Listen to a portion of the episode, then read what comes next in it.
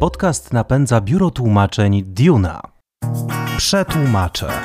Podcast o tłumaczach, tłumaczeniach i językach.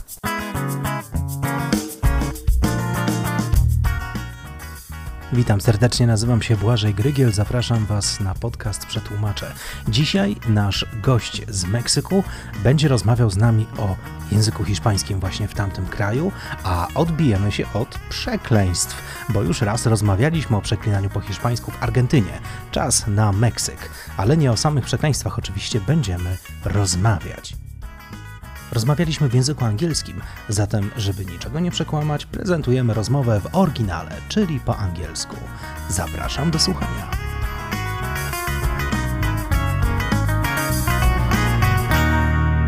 My name is Juan Diego Balam, and I'm from Mexico. Okay, you currently live in Poland. What brought you here? Uh, well, I'm here because I have my girlfriend, and she is Polish. I think that's a very good choice, uh, you know, of reason to stay. Ah, that's a, that's a very good reason. Yeah. Great. So um, uh, we wish you, of course, all the best. But I want to ask you about something that is connected to the uh, to the language reality. Uh, by the way, you um, in your home with your girlfriend, you talk in Spanish, in English. What's your language? We normally communicate in Spanish. She speaks Spanish very well, mm, and I'm learning Polish. Still learning. Yeah, it's hard work, isn't it? Ah, it's hard work. Yeah. If, uh, I can sympathize with it, even though I was born here. Polish language is still difficult for me, even though I'm here all the time. Okay, so um, I want to ask you at first because I've got some several questions. I want to ask you about the swearing in Spanish. I know this is a very specific question, but Yes. uh, Spanish language is a little bit famous for it because it's very rich in many forms of mm, relieving your emotions. I would say it rather like this. That's right. Like I wouldn't say only is is rich. Like you can enrich it even more. Like we create our own swearing, and you know. So I think that's the reason why it might be uh, famous around the world. I don't know, but yeah, you're right. It's very rich. But it's not. It's not a kind of a you know bad fame. It's uh, it's rather something you can respect. Like wow, they've got so many ways to relieve their stress. So tell me, how does it work? Because you told me that there are some words that there are specified to be swears, but you can also create them. How do you swear in Yeah. Spanish? Well, you know, so of course you need to feel it. So in Spanish, and I think maybe in most of the languages, when you hear a person swearing in the person really doesn't mean that, you can you can tell, right? So in Spanish, you really need to feel it because uh, we have many many different swearing like you know, uh, puta madre, eh, carajo, cabrón, etc. But also you can say your own. So I don't know. Sometimes you just create your own words. Like when you hit yourself with something, you know, like your your toe or something. Uh, well, I always say ah, carajo, uh, or you know, I can create my own words. Uh, Nothing is coming to my mind right now. Okay. But sometimes, you know, like, oh, carajo, uh, I don't know, what does it mean exactly? This word carajo. carajo. Oh, that's my favorite one, I, I would say.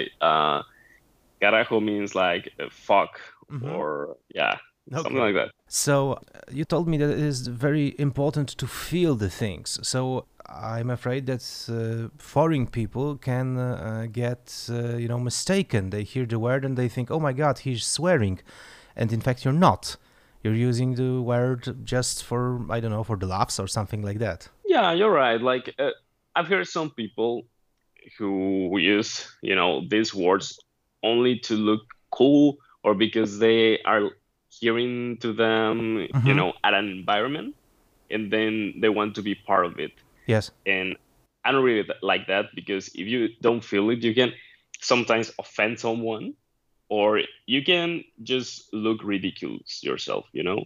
So uh, that's why you really need to feel it. And when you feel it and you say it, people, at least we, we can know that. We can, we can see that. Mm-hmm. It can be very difficult for a foreign person to swear in a language they they're not familiar with because uh, they can mistake the use of the word or the contexts and they want to swear and they use the word the incorrect word. Have you met such things like this? Yeah of course. All the time. So i've been immersed in an environment in mexico for example where i know a lot of foreign people. And yeah they they use the words incorrectly sometimes and sometimes very very incorrectly but at the same time for us uh, it's different because if you are a foreigner and you use the certain words with us or you know and we clearly see that you're learning the, the language mm-hmm. we don't care if you use them incorrectly or you say something that is you know no good for the context or for the for the environment and we are we actually uh, laugh about it because it's funny for us. Okay so we don't have to be afraid that when we you know misuse such a word we can be we can offend somebody or we can anger somebody even. No. Yeah exactly. No no uh, well unless you, we are seeing clearly that you speak spanish very well and you know what you're saying okay. then we can feel offended. But if you we, we we see clearly when you are learning the language and mm-hmm. then there's no problem tell me uh, does the language in uh, mexico or mexico i don't mm-hmm. i've never known how to spell it properly. mexico yeah mexico okay so how does the spanish language in mexico differ from the language in spain if it differs in any way or maybe not yeah of course it's super different uh-huh. i would say in latin america it's super way too different to in Spain. Mm-hmm. Um, and especially about the swearing words, we have some common words that we also say. But for example, uh, I think in Spain they use them in a different way. Mm-hmm. Uh, in, in in Mexico, for example, the most common words uh, to use like that is uh, puta madre, chinga tu madre. I think this one they don't have it in Spain. Chinga tu madre. Uh, chingo. Uh, what else? Those first two refer, refer to mothers, yes. Those first two insults. Yeah, exactly. That that's very weird because yeah, when we when we swear mm-hmm. and uh, we normally refer to the mother, especially because for us our mother is so special mm-hmm. that when we really want to offend someone, we use the mother. It's very bad but that's the reason because mm-hmm. mother for Mexicans is super special. Okay, so if you want to hit somebody, you hit the mother with the words. Exactly. Yeah. Mm-hmm. Okay, and um, apart from apart from swearing, just uh, speaking about the you know everyday common language.